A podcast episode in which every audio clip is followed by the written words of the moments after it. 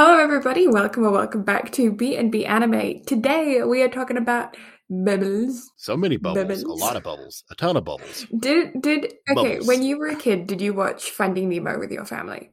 Or, Mm, like, not with with, my family, but Yeah. I did watch Finding Nemo. Okay, because uh, the the one is it the yellowfish that's obsessed with his chest of bubbles? Oh yeah, that one. Yeah, Yeah, that yeah, became like a running joke in my family, and I want to know if it became a running joke in anybody else's or like in anybody's friend group or whatever when you watch that film because it was like a huge running joke in our family. Let us know in the comments or the DMs Yeah. if that was you and your family. Yeah. Speaking of which, I'm blue. That's Brad. Bubbles. Uh, yeah. I Brad that blue. Um, bubbles, a lot of bubbles, Lots of bubbles ton of bubbles. Yeah. So it's another film this week that we're going to be discussing. But before we get into that, we have to do our weekly update. Yeah. Yeah. So I've streamed a few times. have? That's a thing. hmm Um, I'm mate. I'm telling you what, I'm having an absolute blast with this stream deck. It makes my life so much easier. Ooh, that's good. That's fun. I can't complain.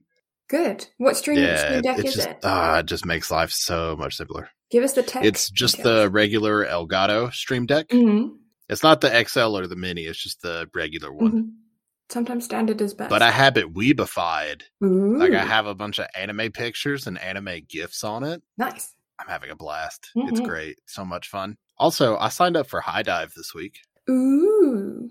Yeah, I got sick and tired of not being able to watch anything Sentai Filmworks. hmm So I did it. I do the thing. Um, I do have one complaint though. Oh. Their app and website are shit. Mm. It's very not user friendly. It's very slow to load, hard to navigate, hmm all of that shit. hmm However, on the flip side of that though, I got to start a new anime and it it's pretty great, not gonna lie. I'm having a blast. Out of all people that could start a new anime, I don't think you're at the level of like reasonable time to start a new anime, but okay. No, no, no, no, no. It's fine. It's fine. I'm having a blast. Okay, so what's this new anime? I'm managing to keep up with everything. I, I'm not falling behind on anything, so it's fine. It's fine. Just, you know, So eating and the sleeping. the new anime that I've started, I've ah, it's fine. So I'm gonna start another one next week. Oh. you, you know, we'll get there whenever we get there. Anyway, Yeah. So the anime I started this week is called Your Boy Kong Ming. okay. It's such a treat.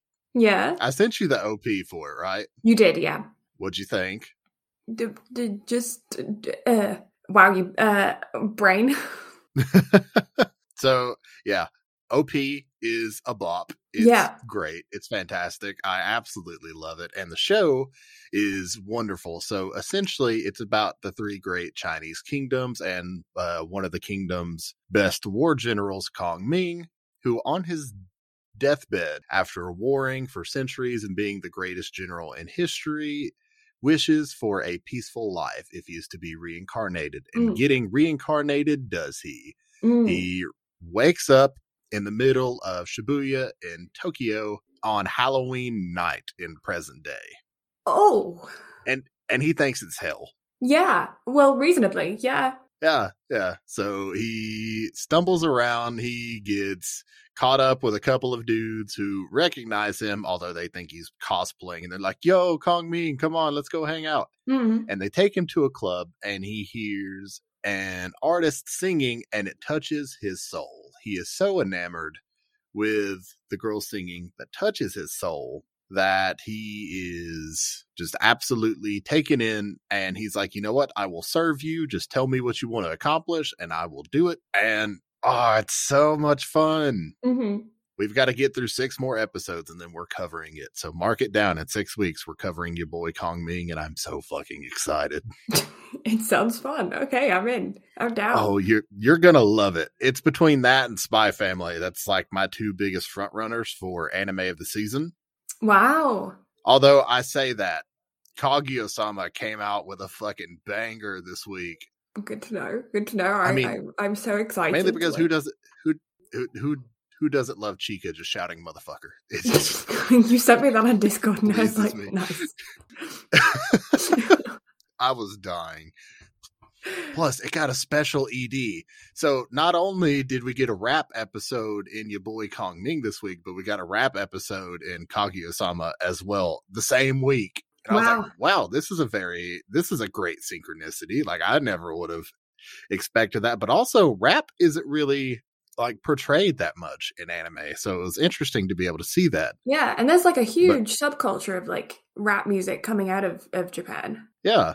So it was it was really awesome. I mean, for one, because we all know that I'm a huge fan of J-pop at this point. Mm-hmm. But to actually sit down and listen to Japanese rap music, I was like, damn. Mm-hmm. Like I love how everything flows in Japanese. Mm-hmm. So it was pretty cool. But also I was watching this week's episode of Your Boy Kong Ming and I was like, damn, I'm watching Eight Mile. Holy shit. Oh, God, I saw. I saw a, um uh, I think it was a TikTok to be honest this week of sign language interpreter rapping sign language rapping Eminem's Rap God whilst he was performing. Oh my God. She was incredible. That poor interpreter. I mean, She was doing her What- thing, you know. She looked like I, she'd I have to be, but my God. I don't understand sign language, so I can't tell you if she was doing a good job, but it looked good to me. I feel like I've seen that video before, and she's just like basically Naruto, like hand jutsuing. Yeah. Well, I do know, or at least I think I know. I really know very little about sign language, but I feel like somewhere in the recesses of my brain, I know that you're supposed to sign with the same attitude as the words that are said. Like if Uh-huh. you're interpreting, so that people get the the like the sarcasm or like the context or whatever, you know. hmm So, but she had attitude, so I don't know.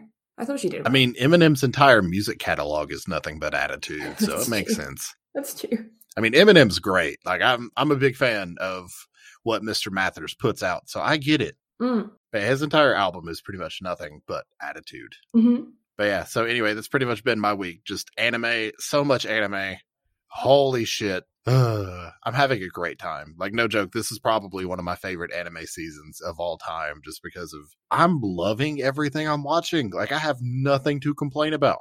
Awesome. Good. Like, no joke, whenever this season ends, I could probably, without hesitation, fill up 12 weeks of 12 different anime that I'm just having a great time with that we can cover on the podcast to stay relevant.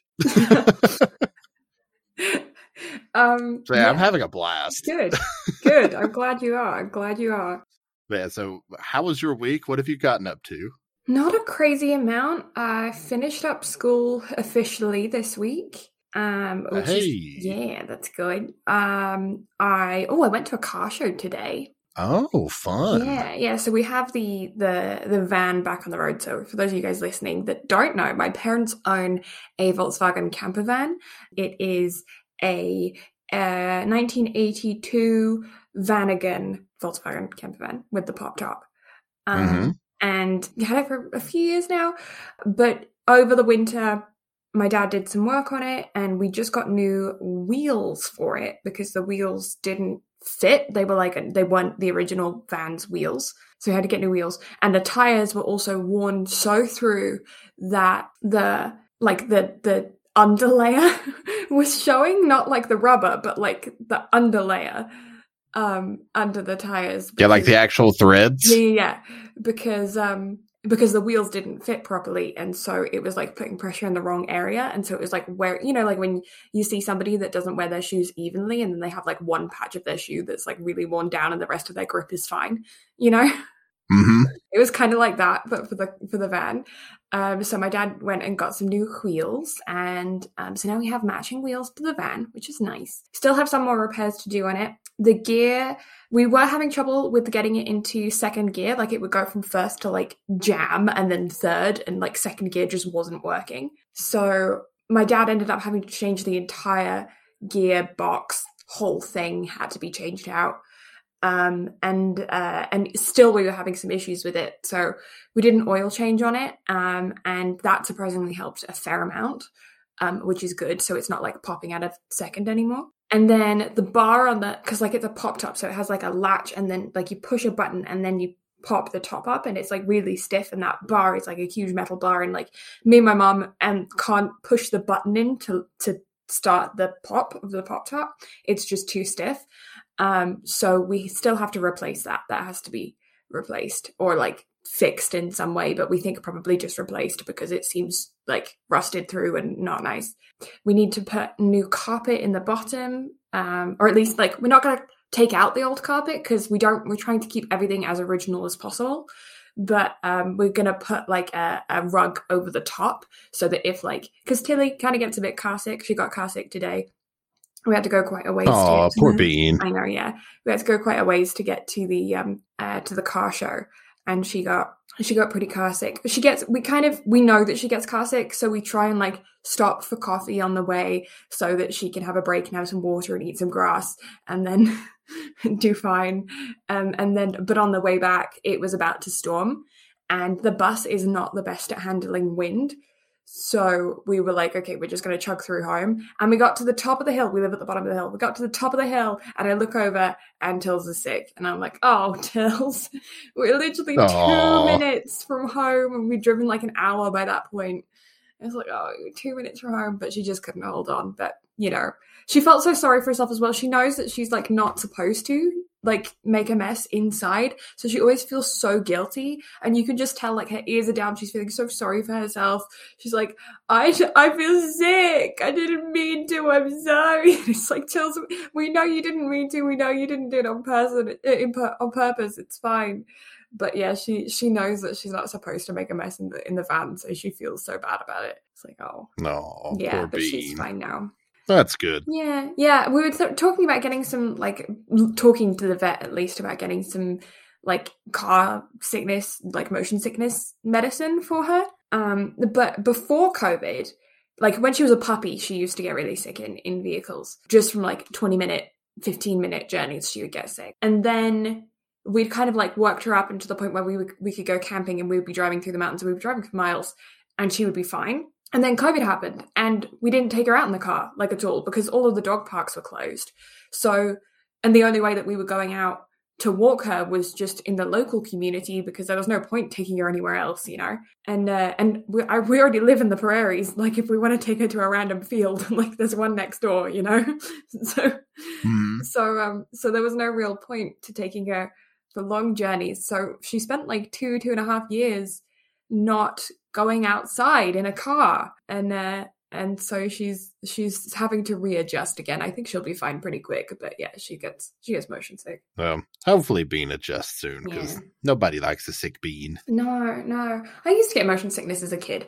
I i wasn't used to like in in britain you don't travel distance very very much um Hmm. because like everything is everything is small. Everything is small in britain. It's a small group of countries it's a small place um you don't need to go far.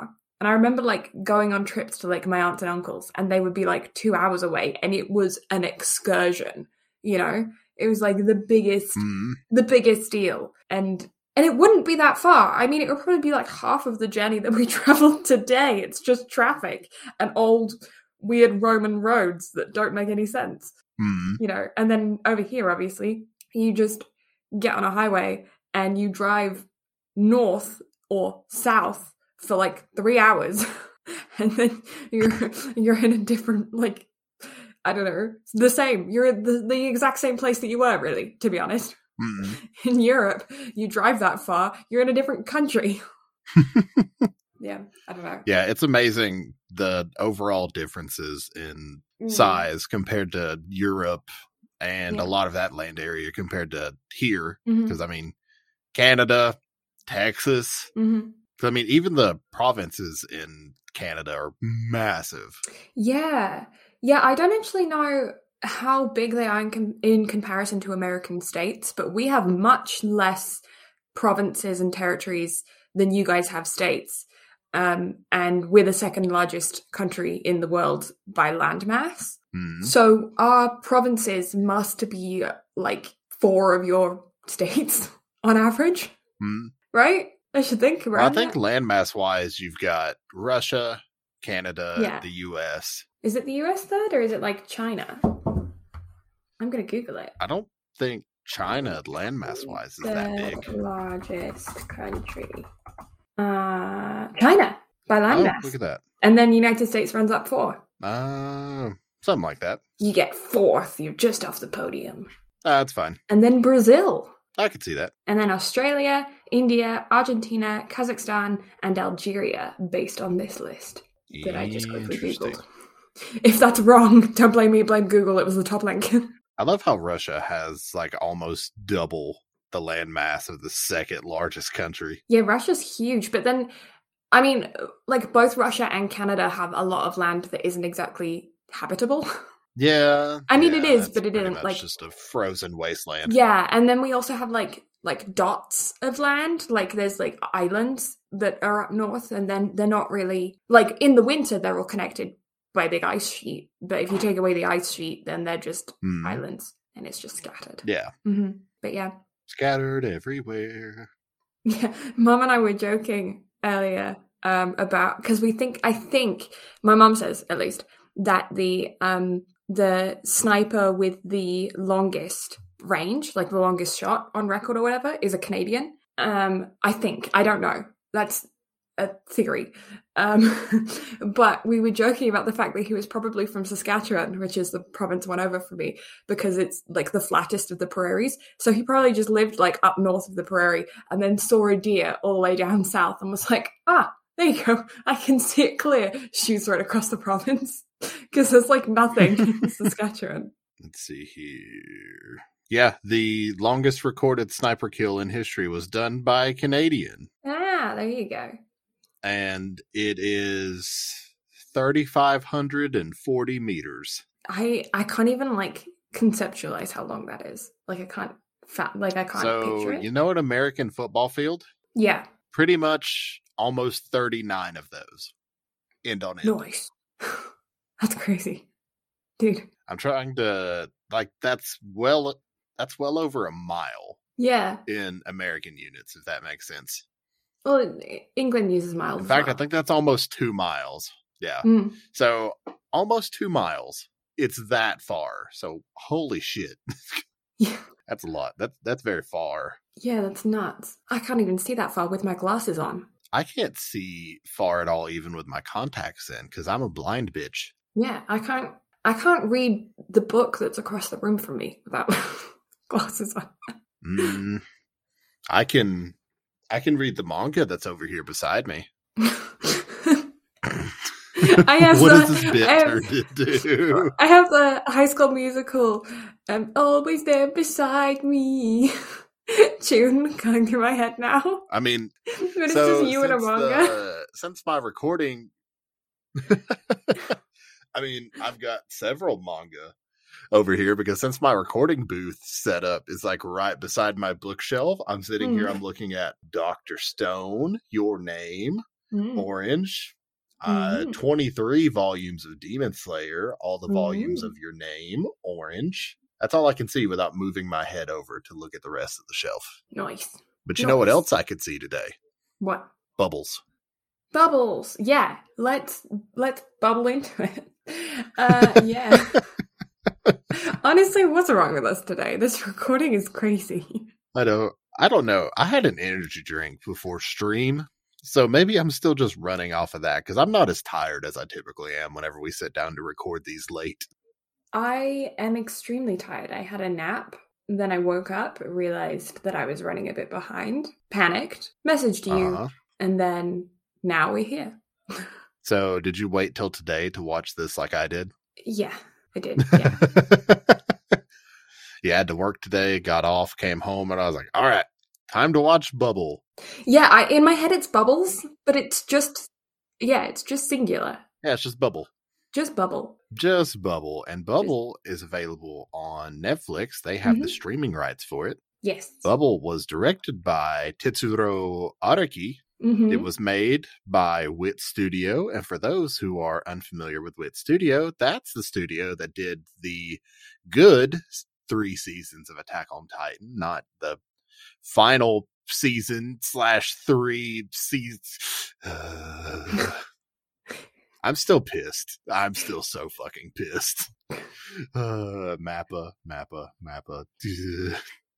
anyway, so it was released on Netflix on April 28th of 2022. It had a theatrical run beginning, or it's going to be beginning on May 13th, which is interesting considering it's on Netflix. So I'm curious as to why they're giving it a theatrical release, unless they just want to make some money, I guess. Yeah, I mean, I guess it could just be exposure. I feel like Netflix kind of buries a lot of stuff just because there is so much content on there. So if you're not already kind of in the anime circle, you probably won't know about this. And even if you are in the anime circle, it might not be one of the ones that's like top of your radar right now. Um, and a lot of people just go to the movies just to see what's on. I mean, yeah, maybe, but also I've seen like paid advertisements for it on TikTok and whatnot. So obviously mm-hmm. Netflix is promoting it in some way, shape, form, or fashion. Yeah, well, it's produced by Warner Brothers Japan, which was also very mm-hmm. weird to open an anime movie and then get the Warner Brothers logo. That was very bizarre experience. Yeah, I was I was confused on that as well. I was like, yeah. oh, okay. yeah. Um, it does kind of throw you for a loop, but um, I feel like maybe they they're just pushing it and I don't know. I kind of feel like anything that has a theatrical release right now, they're just kind of winging it since COVID. They're just like, eh, we'll, we'll see how it does. Yeah, I mean, might as well. Yeah. I mean, yeah. hell, I think Doctor Strange is open to a good weekend so far, so I guess we'll see. Guess yeah, we'll see well, how it does in the Japanese box office and go from there. Mm, well, and considering the fact that Netflix has um, not had as many projected subscriptions as they thought they were going to, maybe we'll start seeing more things being kind of test run on uh, online platforms. Because like most people don't subscribe to every online v- video platform right? So there's going to be some that get missed. So maybe they'll do trial runs on small i mean netflix isn't exactly small but maybe we'll start seeing that we'll them doing like trial runs on web platforms and then putting them on theater releases as well and then you can choose to either go to one or the other. Give it to crunchy. Yeah it would be nice if all anime was just on one platform, like forever. It would be so nice. But damn it, I had to get a HIDIVE subscription just so mm. I could mm. watch two fucking anime. It's Dive coming back to bite you for all of that rude commentary that you said about it. Dive can still go fuck itself. okay. Never uh, again. back into bubble. Um, so the dropped rate is a 0.78%, very standard for a film. Um, even, yeah, uh, yeah, standard for a film. Wouldn't even say that it's low or high, just standard. I feel like it's a little high for it to be as new as it is, though. That's true. It's only got a 7.40 out of 10 on MyAnimeList and then a 3.87 or a 7.74 out of 10 on Anime Planet.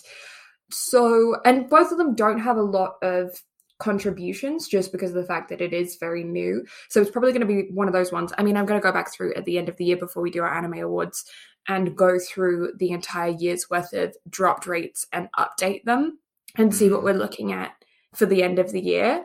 But the thing it, about it is, though, is that rating sits about aver- like yeah, it doesn't. I mean, really... it sits average, and it sits kind of in fact, I think it sits a little high because have you been seeing stuff about this on Twitter and TikTok like I have? No, I haven't. Because whenever it released, there were a lot of people talking about it. And I feel like the reason it's so talked about is for one, it's on Netflix, but two, it was done by Wit, who, mm. again, at this point, everybody knows did the first three seasons of Attack on Titan. Mm-hmm.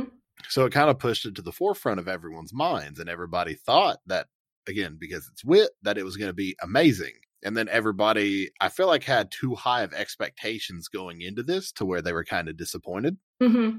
because we'll get into it a bit more whenever we talk about it but i went into it with a very open mind considering i had those high expectations until everybody started talking about it. Yeah. And then i was kind of like mm, okay. Like i'll kind of keep this in the back of my mind. I had a really good time with the film. I cried mm. obviously. Of course you did but it wasn't like a you know real deep cry or anything. It was just like a couple of tears shed. Yeah, well, considering last week we did Castle in the Sky, another film Ghibli film. Um, that got a 0.18% dropped rate. I just went back and checked. This is 0.78, mm. which is a like a 0.6 percent difference, which is big for a film. I mean, also considering the number, the fuck, the number of people that have seen Castle in the Sky versus the number of people that have seen this. Mm. So I, Well, even again, going I feel back it's high to- for what it is. But Yeah, even going back to from up on Poppy Hill, which uh, I covered earlier in, in on the year, uh, that's a zero point two five percent. That's also a Ghibli, but Yeah. Yeah. again, there's- anything Ghibli is going to do well just because it's Ghibli, even if it's not like one of the big five or however you want to look at it. Anything Ghibli, people are going to watch and finish just because it's Ghibli. Yeah, so for a better comparison, last year we covered Words Bubble Up Like Soda Pop, which I feel like is very comparable to this. That got a Mhm. 0.66. So that's more along the lines of this, but still below Bubble. Hmm. So Bubble has, and looking back, it has a fairly high drop rate for a film. So, did you enjoy this or Words Bubble Up Like Soda Pop more? Oh, that's a difficult question. Um, this aesthetically is better. Hmm. Um, it's very cliche, and they tell you what the end of the movie is going to be in the beginning of the movie, and I don't consider that a spoiler because it spoils itself. Hmm. So it's very much I want to eat your pancreas and that kind of. Yeah, you know what the ending's going to be. They've told you what the ending is. I mean, Mhm. okay, I'm gonna. I don't. Okay, I want to maybe put a spoiler in front of that just in case. I don't know because like, but yeah, they do. I mean, it tells you how it's gonna go. Like it spoils it for you. Um, Spoiler chicken hats. yeah, yeah. I don't know. I feel like if you wa- if you listen to this, then you, there is a vague chance that we may spoil things beforehand. We try not to, but yeah, it's rated a PG thirteen. I understand why there's destruction as a theme throughout. The opening theme is Bubbles featuring Uta by Eve, and then the ending theme is Jane Matane by Riria. Hmm. So those are those. And then I will give a quick synopsis and then we're going to jump into it because I feel like both of us are kind of like on the verge of wanting to just jump in. Um, so yeah, we're in Tokyo. We're in kind of modern society, maybe a few years in the future. It doesn't really establish a year, but like fairly around now. And we're in Tokyo. There has been an accident in the past where um, a section of Tokyo has been um, kind of closed off because of a gravitational issue that has occurred when these bubbles fall from the sky. And there was a, a lot of destruction during this event. And then there are these group of kids who um, were like orphaned either because of this event or were previously orphaned and were just kind of like able to hang around. And they just hang around in this anti gravity or like strange gravity kind of bubble field um, where there's like lawlessness and and no real like way of working things out and they're kind of being monitored by um, this couple of scientists who are studying the bubbles and all of that kind of stuff and they're inside this one giant bubble dome thing um, and then they come across uh, a girl who uh, they then go on various adventures with to uh, about these bubbles. It's all about these bubbles and this anti gravity field thing. That's the premise of the film. Um, it is a romance, I believe. Like it's it's like a uh, it actually doesn't have. I was gonna say I don't. I feel like I can't call this a romance. Yeah. So anime my anime has- list MyAnimeList doesn't have normally they have like what it is. It, they don't have a list of, of genres for this but anime planet calls it um that it has tags. The tags on anime planet is romance isolated society orphans racing and original work. So take from I that would what just call this a sports anime with like slight, very, very slight hints of romance. I, I I would consider romance to be a fairly a fairly main plot point, but it's also like a kind of utopia in a way, like a where like a it's like a not a utopia. Um, what's the other one? Like almost the exact opposite of utopia. Uh, Dystopian? like a like an apocalypse vibe feel. yeah, dystopian. yeah. Dysto- dysto- thank you. Somebody has a brain here, and it's not me. Um. No, no, I just get the brain cell this week. Normally it's Okay. you. Okay, next week I get it. Cool. Um, uh, yeah, it's like that. It's it's. I don't know. Okay, one thing I did want to say though before we chuck on those spoiler chicken hats, legit, legit, is that the art style throughout this film looks like fan edits. You know when like uh, uh like fan drawings look like they're like a, a beauty shot of your favorite anime character. Mhm. The whole the whole film looks like that. There's like a there's like moments of these like beauty shots that are throughout that look like somebody has done a fan drawing of these characters because you know when they do Mhm. them they got like the eyelashes and the eyes are all sparkly and all that kind of stuff that's just this film this film is a fan edit I mean, 100%. yeah It's very weird because, as someone who adores things like, you know, high quality animation and stuff like that, I was, that shit was very jarring. Mm. And I'm a big fan of Sakuga anime. Like, anytime, like, the animation budget is, like, highly increased for certain frames and stuff like that, like, I love that. hmm This was too much. hmm Wit, you did not have to flex so hard with Yeah. those shots because they just felt so out of place. And here's the thing the environmental stuff, even though a lot of that I would say was done with CGI and then drawn over, hmm it didn't feel CGI. no the parkour did not feel CGI. Like everything flowed yeah. hmm well. Like they did phenomenal with a lot of the stuff that they put detail into. But Mhm. those shots, holy shit. hmm Yeah, yeah, and I do feel like there was some moments where there was so much detail in one section of the shot that another section of the shot looked plain. And you can kind of get Mhm. away with that for short shots, you know, for it's like only a moment where you're supposed to be your eye is drawn to one specific area and then it flicks to another shot. But they were lingering on those shots for a while and it gave you gave you time to Mhm. look at the focal point and then for your eye to travel. And when your eye travels, you are then drawn out of it because then you notice the dramatic difference between the focal point that they're trying to draw your eye to and the rest of the frame. Um, and so you do. There are moments where you like you're conscious of the fact that they have stepped up the animation budget here and like have have gone into detail work. And I I was as I was watching it, I was going, "That's a fan edit shot. That's a fan edit shot," because it they looked like you went on like the fan Wikipedia page and or like on um DeviantArt or something and were looking at fan edits of those characters. It kind of it made it not even seem like they were those characters because you do have this level of expectation. Like it felt yeah, I guess that's the thing, is it it felt it detached the the visual from the character because we have in our mind the way that a character looks throughout like because not every shot was like a glam shot right so so there were like shots where they looked normal and then shots where they looked hyper you know pretty and the ones when they looked hyper pretty didn't look like the character they looked like artist alley at animathon Hmm. Well, it's one of those things like with Uta, I feel Mhm. like they were hyper realistic, but they weren't necessarily different. yeah Whereas Hibiki, the one they did while he was unconscious, mm. I was like, who the fuck is this? yeah yeah yeah yeah I was I was very confused with that one. I feel like maybe if they had just scaled it back just a little, it would have been better. I feel like maybe they just did a few too many. And if they had just done Mhm. those kinds of glam shots in the moments where something really emotional was happening or something really intense was happening, then it would have been like more strategically used. But I kind of feel like they were like, oh, this looks really cool. Let's put it everywhere.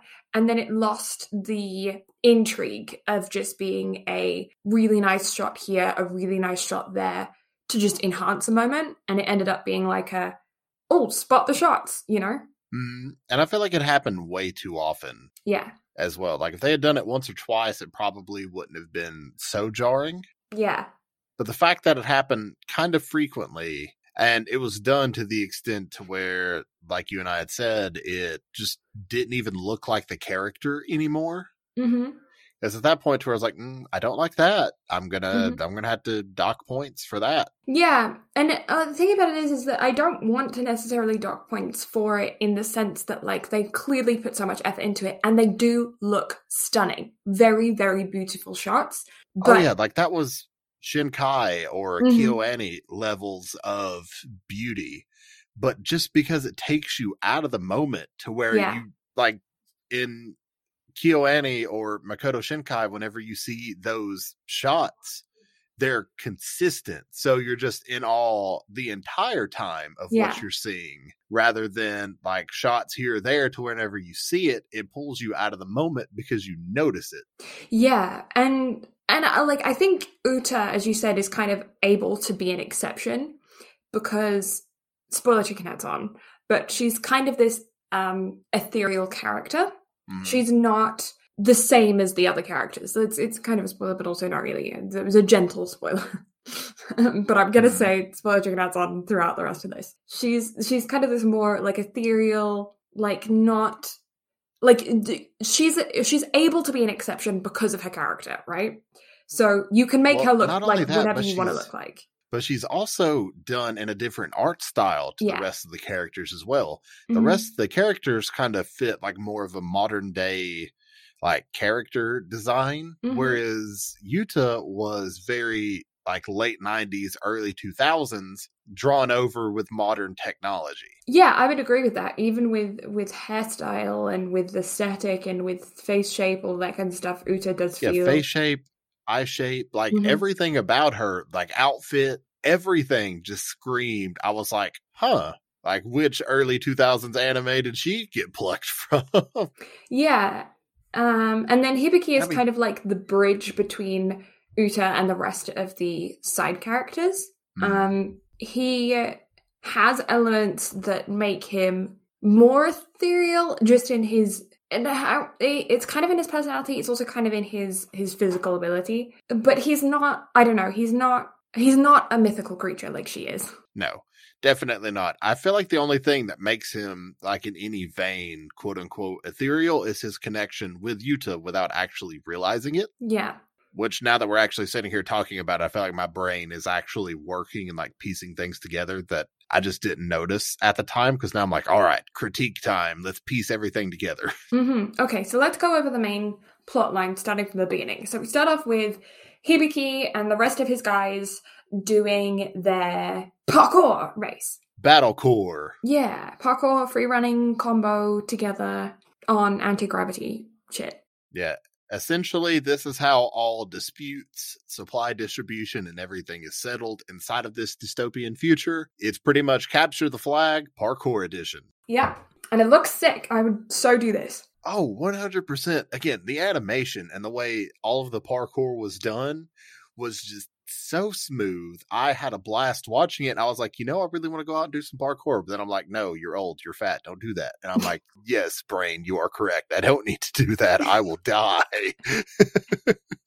Hey, my dad learned how to snowboard in his mid 50s. So if he can learn how to snowboard in his 50s, you can do parkour. I've got a bad back and a bad knee. My dad was 50. Again, bad back, bad knee. It's, uh, yeah, Everything else might be young, but bad back, bad knee, which are two things that you need for parkour. Well, strap up and, and have fun. Uh, um, get on a snowboard instead, then. no, Don't. You have to be in a constant squat to snowboard. Um, go swimming. Become I love swimming. Yes. I'm definitely not getting into diving, though. That sounds like a bad idea. Uh, okay. Anyway, so uh, Hibiki has a auditory condition where he is like hypersensitive to sound. We learn more about that later, but I, I guess we could just jump into it now. Uh, Um, his mom was a bitch, horrible Yes. person, like like really not not nice person. No. Your Lie in April levels of not nice. Yeah, just like ditched her kid because he can hear exceptionally well. Like Hmm. I mean, yes, I understand it. It is, especially in Tokyo, a horrible, like, painful thing. Like both Brad and I know that we have quite sensitive hearing. I had a very severe ear infection as a child that meant that, like, Same. yeah, that he- my hearing is sometimes more sensitive than others, and like I have my computer volume. I think is on like um six percent right now out of a hundred.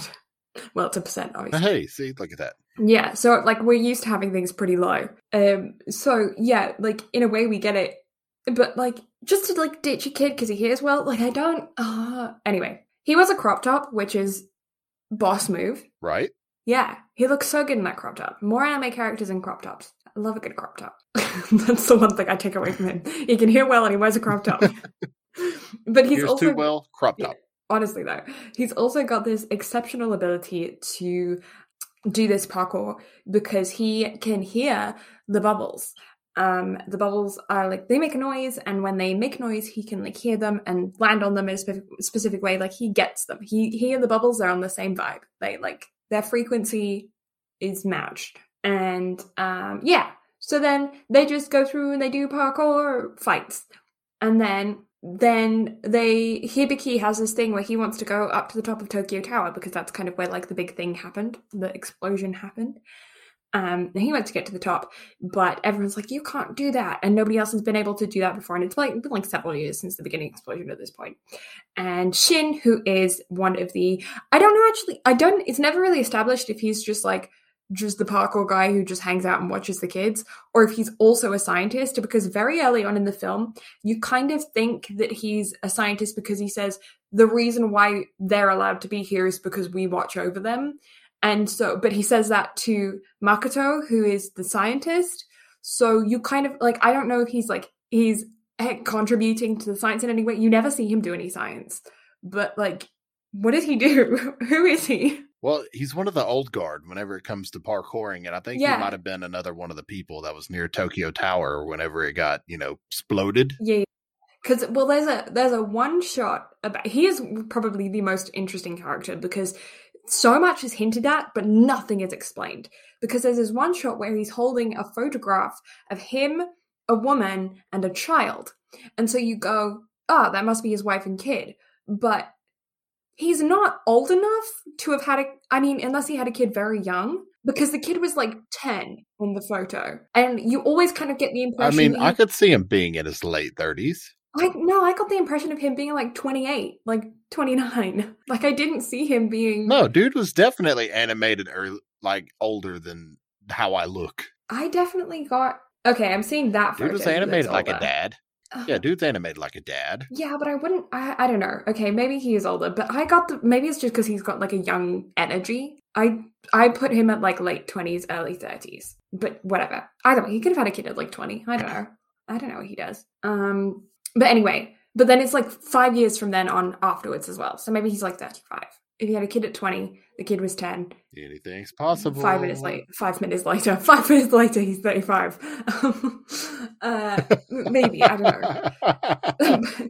but I still don't really get what his job is there. Like, like he just like hangs around. I don't know. I don't. I feel like he's just there to watch out for the. I But think he's it- just there to watch after the parkour people. But the one of old conversation he you had know? at the beginning sounded like he had permission from some kind of government entity to watch over the kids. To do, but no government would be like, eh, okay, fine. I don't get that. We're gonna let one person that does parkour watch over an entire city chunk. Especially does parkour to the level of being so dangerous he was in a near fatal accident himself and let's let that person watch over all of these kids that do parkour. I mean, he's got a leg up on the competition. It's fine. bad. No. Anyway he's a badass. We like him. Good character. Uh, he's just Yeah, so many things that are left unexplained. Just very Uh-huh. small hints of things that are then you never get anything else. Um same for like the vast majority of these characters to be honest. Like even uta isn't explained like if she's a friggin' alien or like what is she? Like no, no, she bubble that come to life. she bubble and okay so while all of this is happening uta and hibiki are like becoming friends and everyone is like ah they have a thing together. Like he's becoming less antisocial and yay bonding and then throughout all this time she's learning to like communicate read write all that kinds of stuff she reads this story i think that i think in the in the movie they would they showed the cover of the book and it looked like it was one of the original hans christian andersen versions of the little mermaid but it's not the Yeah, it's the original. Yeah, it's not the it's not the version that I grew up with, and I don't know whether I grew up with the Hans Christian Andersen version. I think I did, but it, I don't remember the sisters calling her back. Maybe it's just because it's been a long time, but I don't remember the sisters calling her back to the water. Uh, I do remember her turning into white horses. They call them. She turns into bubbles here. She turns into the white horses. That's what I would say. In do you call them white horses? What do you call them? Call what? The wave tips of an ocean where it goes white and Mm, frothy. I don't know. Suds. okay, we call them white horses in England because they look like, you know, like white horse, like horses that are standing up on their hind legs and they're like rearing. Uh huh. Yeah, the the wave when it like goes forward, it looks like a row of white horses that are like going to shore. Frosted tips. Got it. anyway, she turns into the white horses. That's how I always remembered it. Is she turned into? But yeah, bubbles. Basically, she turns into bubbles, and then so like halfway through the film, you get this, and then you're like, okay, well, Uta's made of bubbles. We've known this since we met her with her bubbly finger. So, um, and she called him, she literally called him the prince and called herself the Little Mermaid. So you're watching the whole film, Mhm. and you're like, well, I know how this is going to end. like this is, she's going to turn into bubbles. Everyone's Oh, gonna sad. literally, the first time they make contact and you see that, I was like, oh no, why you do this? Yeah. So there's 'Cause now no, I know I'm gonna care. yeah, exactly. Well, uh, I hate to be cynical about it, but because they tell you the ending and you know that the ending is going to be sad in that way, you do brace yourself when you're watching the film, and so you kind of, I, at least I did, I emotionally retracted and started making jokes about things because I was like, otherwise I'm going to be sad. So I'm just gonna take the piss out of it because, like, Did I want to eat your pancreas just scar you that much? uh, I think it's just life is. I mean, fair enough. Yeah. Okay. So then more fights happen. There's also this rival parkour group, the Undertaker um, group, who use high heels with shock boost to get a leg up on the competition. And they kidnap Makoto, which is just kind of random. And and they're like, You want you want her back? You have to win us at this parkour race. And if we win, we get your boat. And they're doing it for views because hashtag clout. And then they lose because Hibiki and Uta can ride the bubbles. And then I just got flashbacks of Ride Your Wave. And honestly, same energy. Yeah, yeah, I can see that. Yeah. Especially with the like surfing down a building vibe. hmm Yeah. Oh yeah, I definitely see that. Yeah. Same energy. Um actually pretty much same film, just rewritten in reverse characters. Better animation. yeah. Not Um, that stupid coffee scene. I tried to bring it up. Now I'm pissed again. um, I'm still mad over that. Mm. Um, and then fight happens. They lose. Uh, Uta then kind of gets kidnapped by red bubbles. Red bubbles are bad bubbles. We like blue bubbles, not red bubbles. And would you take the rue bubble, the rue bubble, or the boo bubble? I was I was going for the red pill, blue pill joke, but my brain just stopped. Well, you have the you have the brain cell this week, so the the rue bubble and the boo bubble. yeah. Oh my god, I love it. I love it so much. um, uh, I suppose it would be the rue bubble and the bed bubble, or the blood Huh? bubble. Then Nobody wants a blood bubble. That's bad. It's a bad time.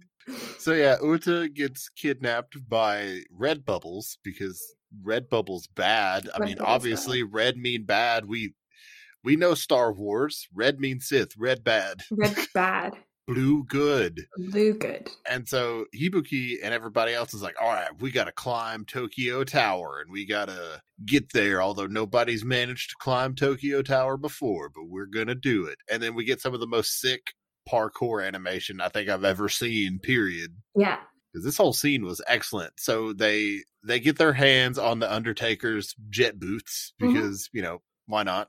I thought there was going to be more to that actually, that particular moment, because the Undertaker leader says to them, Do you want to buy these?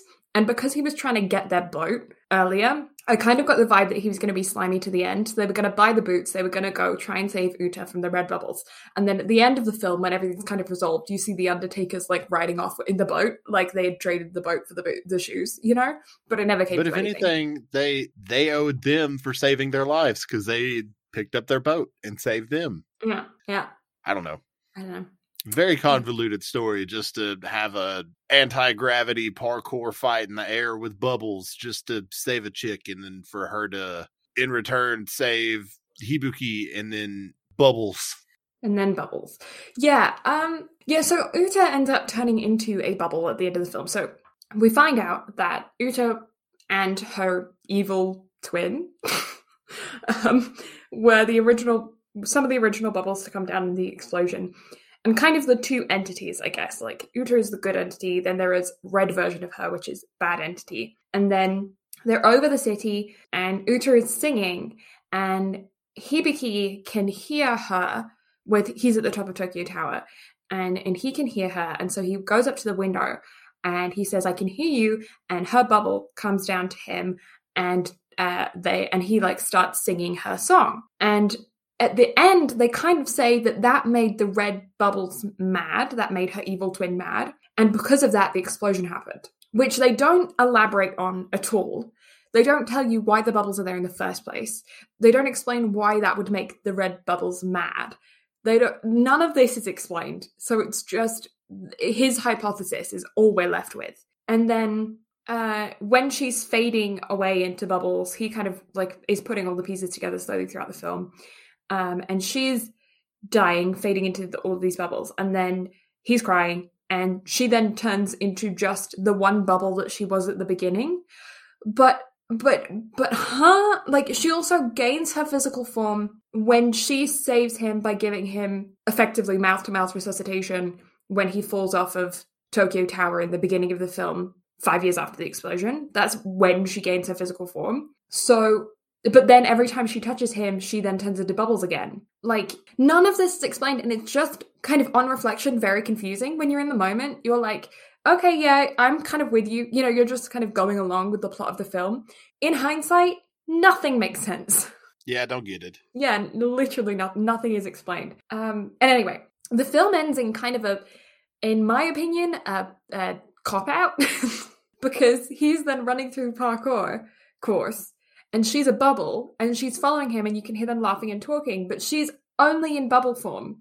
And I was just left thinking that, must be so, that's gotta be like torture because they've fallen in love with each other towards the end of this film, right? Like he tries to kiss her, but he can't because you're turned into bubbles. They've fallen in love with each other. They've both admitted it, but she has no physical form. She's a bubble, like like she's the literal bubble. And he's, uh, I'm gonna put him at like 17. He's a teenager, so he's probably gonna fall out of love with this bubble at some point. But she's a bubble, and she's following him around, and he is the only person that can hear her with his hypersensitive ear- hearing. Well, I suppose there's probably other people with hypersensitivity that might be able to hear her, but in his life. He is the only person that can hear her.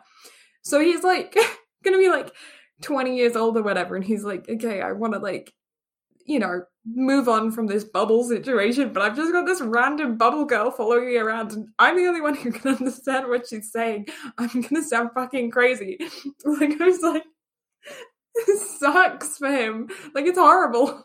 No, no. He gonna love Bubble forever because that is how romance stories work. I was like, no, this sounds like actual like torture. Like this sounds like this sucks. Like it would have been better. Like I hate to say it, it would have been better if she had just died, disappeared into nothing, and then he could grieve and move on with his life instead of just being stuck with her. And she must be heckin' frustrated being stuck as a bubble while the man that she loves is growing up and trying to get away from her because he doesn't want to be with a bubble. Like, but he could always pop the bubble didn't think that one through, did you? If he got tired of the bubble, just just just murder her.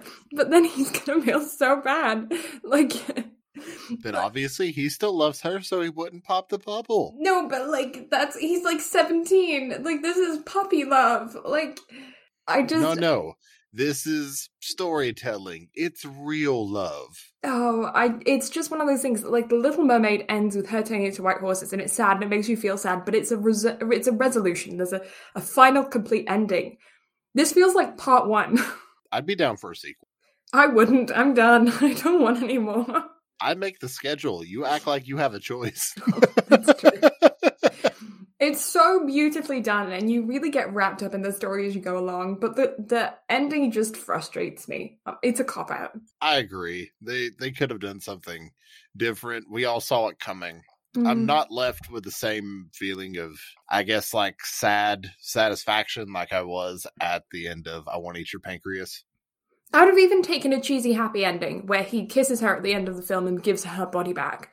And it's like every time his lips touch her or he breathes life into her. Like, what if he gives her mouth to mouth and literally blows her up like a bubble sack? Like, that's fine. You know, maybe that's the issue. Maybe he just needs to go try to drown again and then she can come back and then the cycle can just repeat itself. Yeah, she's she's oh god, I no can't make that joke. I can off the air. You have to edit this out. Okay. I just made a terrible joke, and you guys are never going to be able to hear it. Damn, what kind of joke was that? What the hell? It was a, it was a bad one. That's what it was. oh god. To be honest, though, if you're an adult- ask that out. If you're an adult and you're looking at the concept of the film, I don't think it would take too many jumps for you to get to the same joke. Oh, I did want to say that there was one really good callback in the film. At the very beginning of the film, Usagi, who's like one of the younger parkour guys in the group, um, like very beginning, when they're kind of establishing characters, they say, Oh, who raised you? And he says, um, No one, same as you guys. And then at the end of the film, all of the guys are like, We need to go save Uta. And he's like, Are you kidding? You're gonna freaking die. And they like give him the jacket and it's like, Join us, one of us. Um, and he gets peer pressured into it and he goes, Are you kidding? Who raised you guys? And it's a good callback, like from the very beginning to the end of the film. Yeah, yeah, that's valid. Mhm. That, that was good. Yeah. That was that's okay. So, Um, what do you rate it uh, like a five. after all of the jokes? That one joke in particular, a five. Five. Five. I will I like Kai. Kai is the team leader and he's a he's a kind of a weirdo, but also um he's a good team leader and I like the establishing fact of team leaders in sports situations don't have to be the best players. Good. They just have to be the best leader. He gives me cat vibes from Fruits Basket. He gives me cat vibes just from like a cat. Okay, valid. Yeah. He's grumpy and then wants pets and then gets jealous and then wants more pets and then is grumpy again. He's just jealous because Makoto likes Hibiki and he's being left out because he has a crush on her and it's a really weird love triangle. Except that Makoto doesn't like Hibiki romantically. She's just fascinated by his hearing ability and she's all like science brain. That's fine. It's fine. Anyway, what did what did you rate it? Did you say? No, I did not say. Say. I don't know. Like I'm I'm very conflicted because on one hand I really like the animation. Overall animation was stunning. It's just some parts were way too jumpy than others. Mm. The music aspects of it I really enjoyed. The soundtrack yeah. was excellent. I'm I'm with you for that. And like 80% of the plot was excellent. 20% of it was shit. So I'm very I'm very conflicted. Like it's normally typically as soon as we ask, like I'll just spit out something, but I I don't I don't know. Like I still feel like I need time to ponder and reflect on what I would actually give it because I don't. I feel like I'm being too harsh if I give it anything less than like a six and a half or a seven. hmm Because overall, like I found a lot of enjoyment in the film. I don't think it's as bad as a lot of people made it out to be. I definitely don't think it's a five. I just the plot's dumb. I can't get over the plot. It's dumb. But you spoke highly of everything else. Well, not really. I mean, the animation is pretty, but then it's jarring. The plot is dumb. They give away the ending at the beginning of the film. There are a couple good jokes. The parkour is cool. Like, it's not. it- It's just kind of like. I, I hate the ending. It's dumb. I don't like it. I can't give it high just because it, it's pretty. Sure, you can. no, I can't. Sure, you can. You claim all the time that I'm the animation one of the bunch, but yet you're the one that's like, ah, pretty. Yeah, well, it is pretty, but the plot sucks. And and that's like the, a, a core part of film. and What do you rate it? I don't know. I don't know. Get back with me next week after we watch Odd Taxi, and I might have an answer. okay, we'll let you sit on it. I'm gonna I'm gonna put you as a tentative six point five question mark at the moment because that's what you said it is the minimum that you could rate, and we'll see how you feel. I don't know. You may get back to me next week, and I might be like, "Fuck it, five. Who knows?"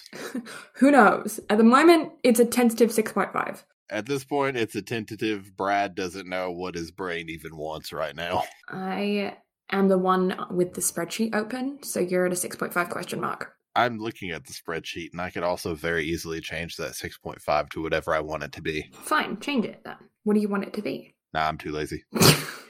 Also, I don't know what I want it to be. I don't know what it is to me yet. Mm, it's dumb. That's what it is. I have commitment issues. Leave me alone. So will he be key after you find out that his girlfriend's a bubble?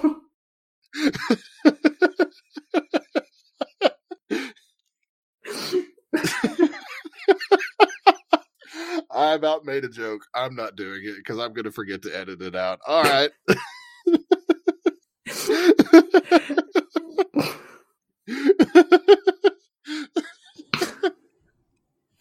oh, okay. I'm done. Let's wrap this up.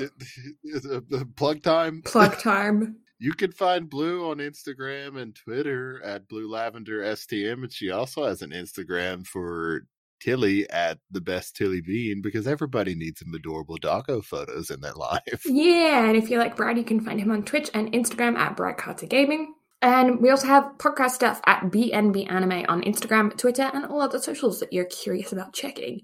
We also have a website, www.bnbanime.com, and a YouTube channel, which is under the same BNB Anime stick that we kind of have going across the board. If you are currently listening to this on the YouTube channel, you are one week behind our audio listeners on Spotify, Apple Podcasts, or your favorite other listening platform. I did things out of order, so I got to a point where I'm at the end, but it didn't feel like the end. But that's the end. Uh, you forgot the website. We also have a website, website. www.bnbanime.com. I think it. Uh, okay, maybe I didn't. Either way, we have shit on the website. Go check it out. Yeah, you can find all the things on the website. Links to quite literally everything, even shit that we don't use anymore, like Discord. yeah, we literally only use Discord to start our calls. That that's literally it. And it's not even to start a call. We just like here's the link to Squadcast, and then we just use Squadcast, much to our producers' dismay, but it's fine. yeah, and then we send memes and pictures. That, that's literally it. That's just our primary way of communication until it comes to actually having to speak, and then we're like, mm, "Nah, how about no?" mm-hmm. Yep. I say that I'm on Discord literally every single fucking day, talking to all of the stream homies. Mm-hmm. but outside of that, as far as this podcast goes, nah, fam. Yep. That everything? That's everything. All right. So thank you all so much. It's, that was delayed. That's because I now have the brain cell. Thank you guys so much for listening. you know what? Fine. You can do the outro. I'm done. I'm going to bed. Fine. Thank you guys so much for listening. Brad and I greatly appreciate it. We'll be back next week with Old Taxi? Question mark. That's what's on the schedule, taxi. so I'm going with that. Oh, I can't read. Odd Does it taxi. say old taxi? yeah, I can't don't, read. Don't just start with me. Obviously. It's an old taxi now. Odd taxi. um, and yeah. Uh, be excited for that. If you want to watch it before we watch it, it's on Crunchyroll because you know we're probably going to watch it the day before the podcast goes out. We'll see. Bye. Bye.